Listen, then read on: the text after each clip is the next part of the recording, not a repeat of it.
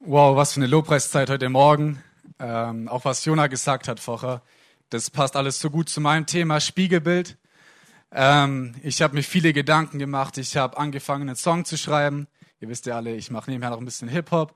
Und die ersten Zeilen waren einfach ähm, ein tiefer Blick oder lieber nicht. Sag, wie siehst du dich, wenn du in den Spiegel blickst? Und als ich so die ersten Zeilen geschrieben habe, dachte ich so, hey, wie sieht es eigentlich bei mir im Leben aus? Wie sieht es vielleicht bei einigen von uns aus? Wie sieht es aus, wenn wir uns in den Spiegel, wenn wir uns da anschauen und ähm, ja, was, was denken wir davon? Was denkt Gott von uns? Und ich habe so ein bisschen in der Bibel nachgeschaut und dachte so, hey, ähm, die ganzen großen Personen, Abraham oder Mose, die haben alles so eine große Aufgabe bekommen von, von Gott und ähm, ja, wie soll ich sagen, es ist für uns als Leser manchmal so, finde ich, dass, dass wir damit gar nichts anfangen können. Oder wir so denken, hey, ja, Mose holt, holt das Volk Israel aus Ägypten raus und ich lese das so und ja, wow, und ich bin hier in meinem Zimmer, schreibe hier ein paar Songs für ein paar Leute oder so und ja, Mose ist so eine Person, die so ein ganzes, Volk, ja, so ein ganzes Volk aus, aus Ägypten rausholt. Und dann dachte ich mir so, hey, wie sieht es eigentlich bei den ganzen einzelnen Personen aus? Wie haben die sich eigentlich im Spiegel gesehen, ähm, wenn sie so die Aufgabe von Gott bekommen haben? Und ähm, wie ist es zum Beispiel auch bei mir persönlich, wenn, wenn ich irgendwie eine Aufgabe bekomme, hey, du sollst zu der Person gehen und sag dir mal irgendeine Ermutigung, wie sieht es bei mir aus, wenn ich dann so denke, hey, nee, Gott, das kann nicht sein, was willst du von mir, Gott?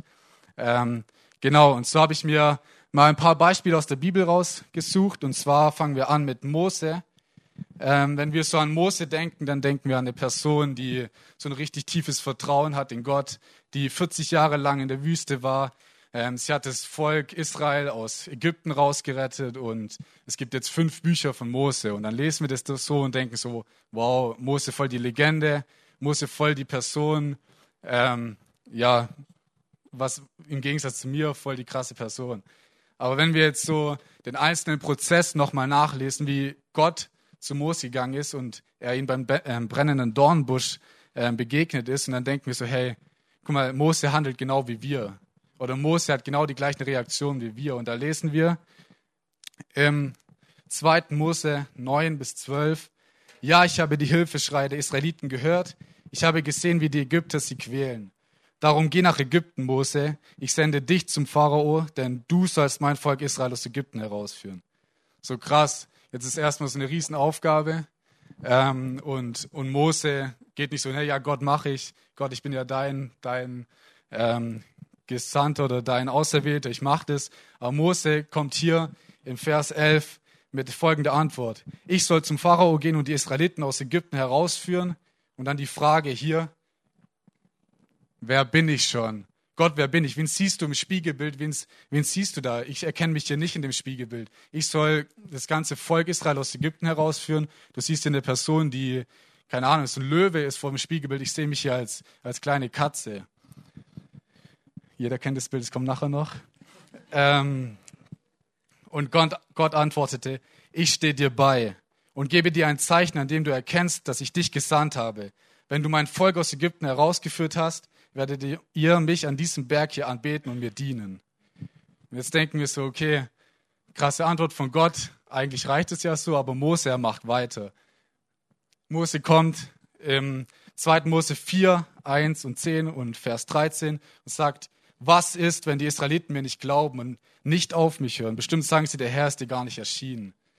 Okay, dann Vers 10. Ach Herr, ich bin doch nie ein guter Redner gewesen. Auch jetzt, wo du mit mir sprichst, hat sich daran nichts geändert. Zum Reden habe ich einfach kein Talent. Die Worte kommen mir nur schwer über die Lippen. Und man merkt so, Mose versucht so ein bisschen Gott zu überzeugen, dass er eigentlich gar nicht die richtige Person ist, dass er kein Talent hat und er sich voll überfordert fühlt in diesem Spiegelbild, das Gott ihm hier zeigt. Vers 13. Und es ist so eigentlich die letzte, äh, der letzte Satz von Mose. Mehr geht eigentlich nicht. Ach Herr, sende doch lieber einen anderen. Wenn wir das so lesen, okay, wie kann man jetzt noch Mose überzeugen? Aber ich finde, finde krass, wie Gott darauf ähm, antwortet. Und zwar sagt Gott zu Mose, aber der Herr sagte, wer hat denn den Menschen einen Mund gegeben und wer ist es, der sie stumm oder taub, sehend oder blind macht? Das bin doch wohl ich, der Herr. Und ich glaube, nach so einem Satz ist, glaube ich, jeder erstmal ruhig und denkt so, wow, krass. Äh, was für eine krasse Ermutigung und was für ein krasser Grund eigentlich, dass jeder, jeder einen bestimmten Grund hat, irgendwie eine, eine, irgendwas auszuführen in Gottes Willen. So. Ähm, Gerade auch, weil, weil Gott sagt, wer hat denn den Menschen einen Mund gegeben? Du sagst, du bist kein guter Redner, du hast kein Talent, aber eigentlich bin ich ja der, der dich geschaffen hat und dir einen Mund gegeben hat und dir auch die Fähigkeit gegeben hat zu reden. Und ich glaube, das hat Gott auch aus einem bestimmten Grund gemacht. Er hat ihn nicht taub oder er hat ihn nicht stumm gemacht, er hat ihn zu, ähm, zu einem guten Redner gemacht. Und Mo Mose, ähm, er glaubt erstmal daran gar nicht und denkt so, hey Gott, ich passe in das Spiegelbild gar nicht rein, was du mir hier gibst.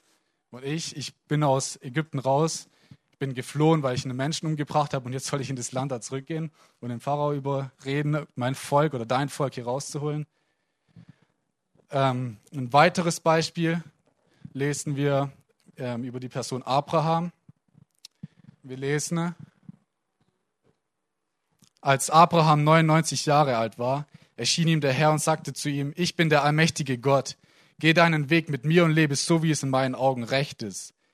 Ich will zu meinem Bund mit dir stehen und dir unzählbar viele Nachkommen schenken. Okay, 99 Jahre alt, unzählbar viele Nachkommen. Ähm, wir wissen, Abraham wurde auch ein bisschen älter als wir, 175 Jahre alt, aber trotzdem ähm, ist, ist Abraham nicht mehr in der Lage, Kinder zu bekommen. Da warf sich Abraham zu Boden und Gott sprach weiter zu ihm. Ich verspreche dir, du wirst zum Stammvater vieler Völker werden. Darum sollst du von nun an nicht mehr Abraham, Abraham heißen, sondern Abraham. Ich werde dir so viele Nachkommen geben, dass zahlreiche Völker daraus entstehen. Sogar Könige sollen von dir abstammen. Wieder hier so eine, so eine krasse Aufgabe oder so ein krasses Spiegelbild. Von dir sollen Könige abstammen und du bist 99 Jahre alt, aber schau mal, was, was ich mit dir vorhabe. Und Abraham, er wirft sich zu Boden und sagt so, hey, Gott, warum ich? Ich bin 99 Jahre alt. Seine Reaktion lesen wir in 1. Mose 18, 11 bis 12. Da warf Abraham sich erneut zu Boden, aber im Stillen lachte er in sich hinein. Das finde ich auch so krass zu lesen. Es lacht jemand darüber, was Gott ihm eigentlich sagt. Und wir denken so, hey Gott, wirklich ich, aber Abraham lacht sogar. Also was für eine krasse Reaktion. Wie schön eigentlich das auch sowas zu lesen, weil wenn wir so manchmal denken, hey, wie habe ich jetzt eigentlich wieder reagiert, wenn Gott mir was sagt, aber Abraham hat sogar gelacht im Stillen. Aber Gott sieht es ja. Ähm, er dachte, wie kann ich mit 100 Jahren noch einen Sohn zeugen und Sarah ist schon 90. Wie kann sie da noch Mutter werden? Auch die Reaktion von Sarah lesen wir. Auch sie lachte heimlich, denn Abraham und sie waren beide hochbetagt und Sarah konnte gar keine Kinder mehr bekommen. Darum dachte sie, ich bin alt und verbraucht und meinem Mann geht es genauso. Wir werden uns wohl nie mehr über ein Kind freuen können. Nein, die Zeiten sind längst vorbei. Mein Vater lacht auch heimlich. Ähm, aber ähm, genau. Aber wieder Gottes Sichtweise darüber.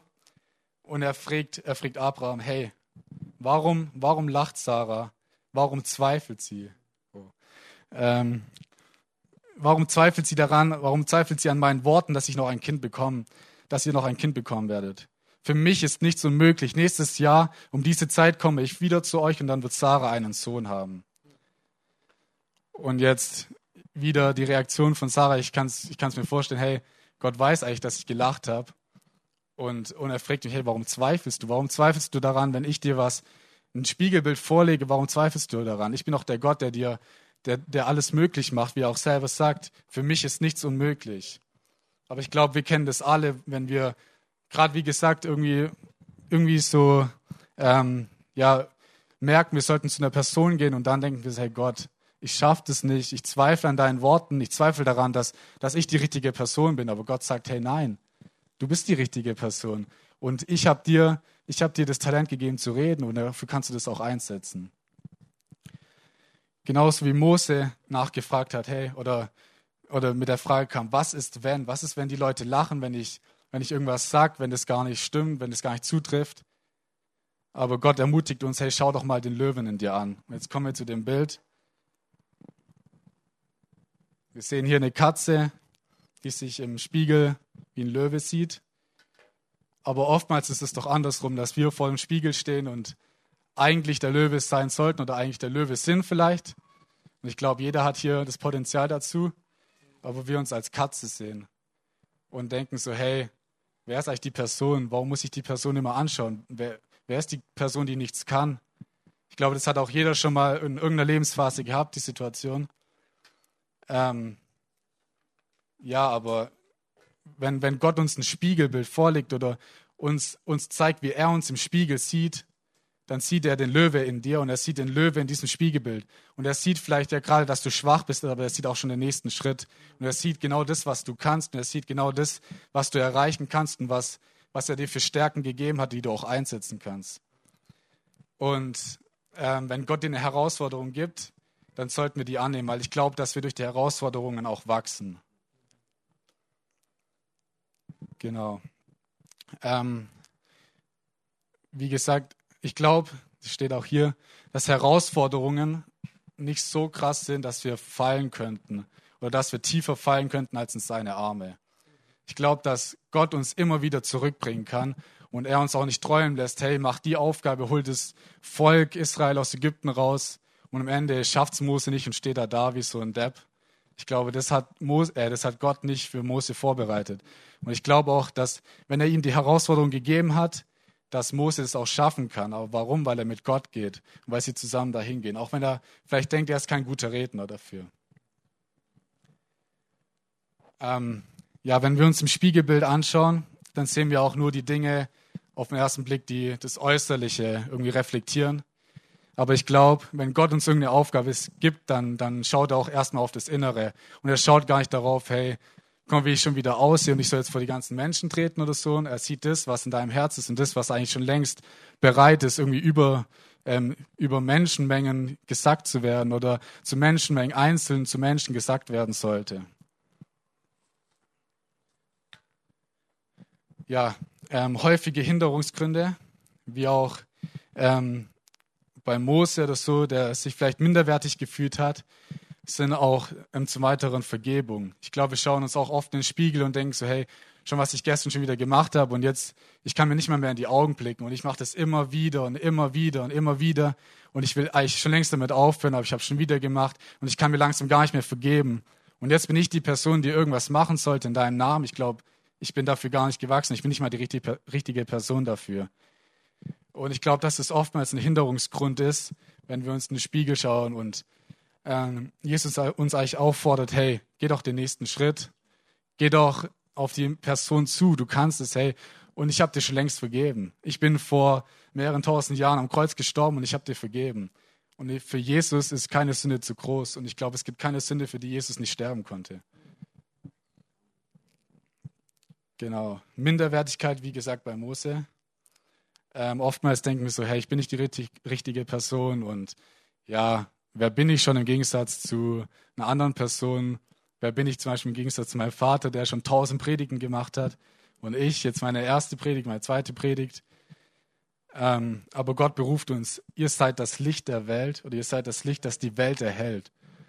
Und das ist keine Aufgabe, dass wir irgendwie in unserem Zimmer scheinen, das ist, dass die Welt erhält. Und ich finde, das ist so, so eine riesen riesen auch Herausforderung, aber auch eine riesen Berufung. Und das heißt, dass wir in Autorität und Demut vor Menschen her, ähm, hervortreten können. Weil Gott uns, hat uns die Autorität gegeben, auch wenn jetzt der Tisch gedeckt ist, auch wie Jona gesagt hat. Wir können in Autorität hingehen und uns davon nehmen. Und wir müssen nicht fragen, hey Gott, darf ich nehmen? Oder darf ich das noch nehmen? Hey, wir dürfen es einfach nehmen. All you can eat. Wenn wir in Autorität und Demut vor Menschen hervortreten, dann habe ich mal so eine, so eine ja, Bedeutung von dem Wort Demut gehört, oder so eine Erklärung dazu. Und ich finde, das hat es voll gut getroffen, weil ich damit auch ab und zu mal so, so ein paar Probleme hatte. Und ähm, so ein Mensch, also es war beim Sommerfestival, der hat mir gesagt, hey, wahre Demut bedeutet nicht weniger von sich zu denken, sondern weniger an sich zu denken. Wahre Demut bedeutet nicht weniger von sich zu denken, sondern weniger an sich zu denken. Ich muss nicht hingehen und sagen, hey, ich bin voll die schlechte Person, ich denke weniger von mir, ich denke, dass ich voll der Schlechte bin, aber ich kann trotzdem in Autorität und Demut vor Personen hervortreten. Und ich bin genauso wichtig wie ihr auch, jeder Einzelne wichtig von uns ist. Ähm, ja, sich im Spiegel anzuschauen, ist natürlich auch ein Prozess des Vertrauens in sich selbst, des Vertrauens in Gott. Gerade wie Mose, er hat sich selbst nicht vertraut, hey, ich bin kein guter Redner. Du weißt, ich kann nicht mal mit dir gerade reden, Gott. Und jetzt soll ich vor, vor dem Pharao gehen und da ihn überzeugen, dass, dass dein Volk Israel aus Ägypten rausgeht. Und Mose musste, glaube ich, genauso wie wir auch lernen, hey, ich kann mir selbst vertrauen und ich kann auch Gott hier vertrauen, dass ich reden kann. Und Gott sieht nämlich die Stärke von Mose. Und er sieht, du kannst reden, auch wenn du denkst, du kannst es nicht reden. Aber wenn ich das so gelesen habe in der Bibel, dann wurde mir nochmal so neu klar, hey, das Bild, was Mose vor sich hatte, der konnte sich damit gar nicht identifizieren. Und wenn Mose das nicht mal im ersten Augenblick oder im ersten Moment so schafft, dann, dann ist es auch ganz menschlich, auch mal zu denken, hey Gott, nein, aber ich vertraue dir, Gott, und das, was du vorbereitet hattest, das ist gut. Und deswegen können wir zusammen den Weg gehen. Ein Beispiel von mir früher, ähm, wenn ich gerade so mit Leuten rede von, von der Realschule oder sowas und die mitbekommen oder wir ins Gespräch kommen und dann geht es darum, ich mache jetzt Musik und stehe auch mal vor Leuten und ähm, trage mein Lied vor und dann, ja, ist die Reaktion eigentlich immer gleich, die Augen werden groß. Warst du? Weil ich halt früher auch immer ein bisschen der Ruhigere war, auch wie zu Hause. Ich bin immer der Ruhige, höre ganz leise Musik. Warum lacht ihr? Das sage ich immer der Micha unten, der so laut Musik hört.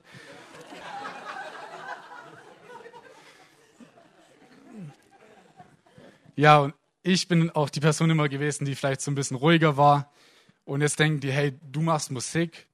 Und irgendwann habe ich auch so gedacht, hey, warum mache ich eigentlich Musik? Oder warum gerade ich? Warum soll ich Lieder schreiben? Oder ja, und ich habe irgendwann mal so gelernt, oder ich habe mir mal irgendwann das Ziel gesetzt, es geht gar nicht darum, dass ich vorne irgendwie stehen möchte und Applaus hören möchte. Ich will nur, wenn irgendwie nur eine Zeile oder nur ein Song genau, genau nur eine Person trifft oder nur eine Person irgendwie ja damit was anfangen kann, hat sich schon gelohnt. Ja, das habe ich irgendwann auch mal gecheckt bei mir im Leben. Und auch gerade so als Pastorensohn ist es auch nicht immer einfach. Auch so das Spiegelbild und irgendwann sehe ich aus wie mein Vater. Spaß. ähm, Nein, nein, nein, nein, nein, nein, nein. Stopp, stopp, das geht in die falsche Richtung. Das war das letzte Mal, dass ich hier predige. Naja, aber irgendwann habe ich auch gerafft, hey, ich muss gar nicht so sein wie mein Vater.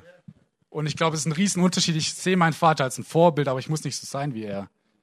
Und ich kann sagen, hey, geil, was mein Vater da macht, hey, das, das ist genau das, was mich inspiriert.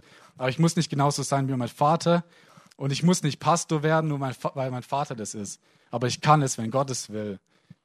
Und das ist einfach, ja, wo man sich auch nochmal neu differenziert von dem Spiegelbild, was eigentlich mein Vater hat oder was ich habe als sein Sohn. Auch wenn es heißt, wie der Vater, so der Sohn.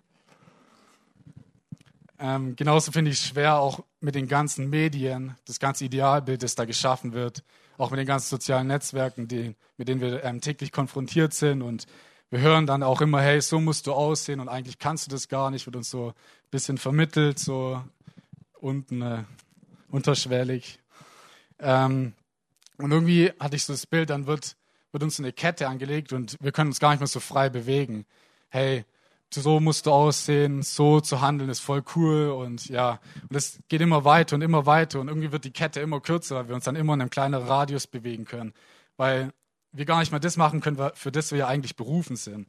Aber Gott ist ja, äh, oder Jesus ist am Kreuz gestorben und hat jede Kette zerbrochen. Und wir können uns so, ähm, so verhalten, wie wir wollen. Es gibt keinen begrenzten Radius, in dem wir uns bewegen. Es gibt auch keine Einschränkung, irgendwie, weil Gott dafür gestorben oder Jesus dafür gestorben ist.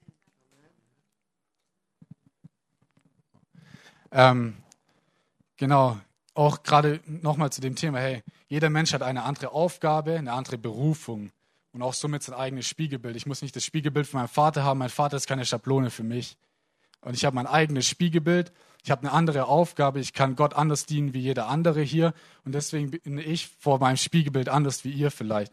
Und das ist für jeden vielleicht auch nochmal so ein neuer Prozess zu lernen, hey, ich muss gar nicht so sein wie die Person, ich muss nicht nach links und rechts schauen.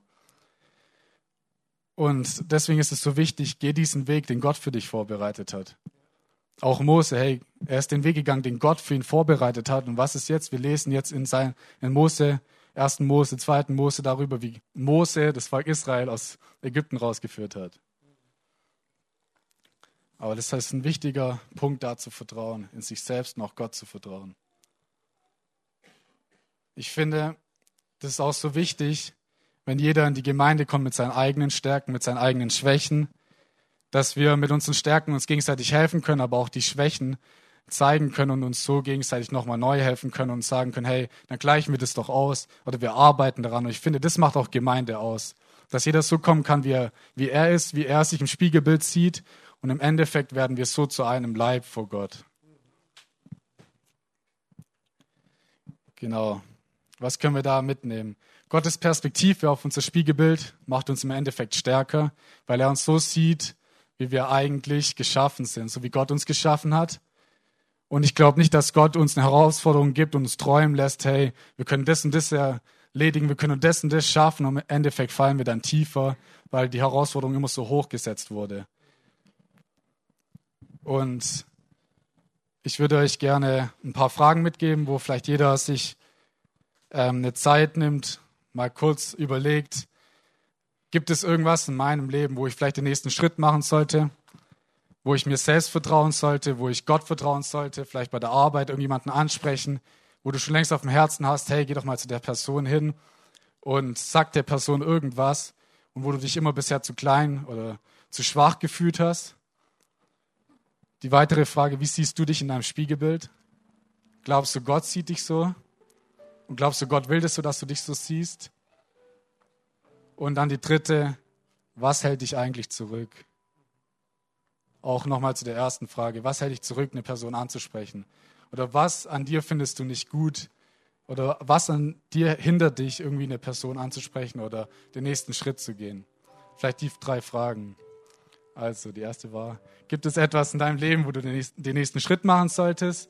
Die zweite, wie siehst du dich in deinem Spiegelbild? Und die dritte nochmal zur ersten zusammen ein bisschen, was hält dich eigentlich zurück? Und vielleicht können wir so eine Minute einfach jeder sich mal Gedanken machen und einfach ja vor Gott kommen und nochmal fragen, hey Gott, wie siehst du mich eigentlich? Dann am Schluss als letzte Frage.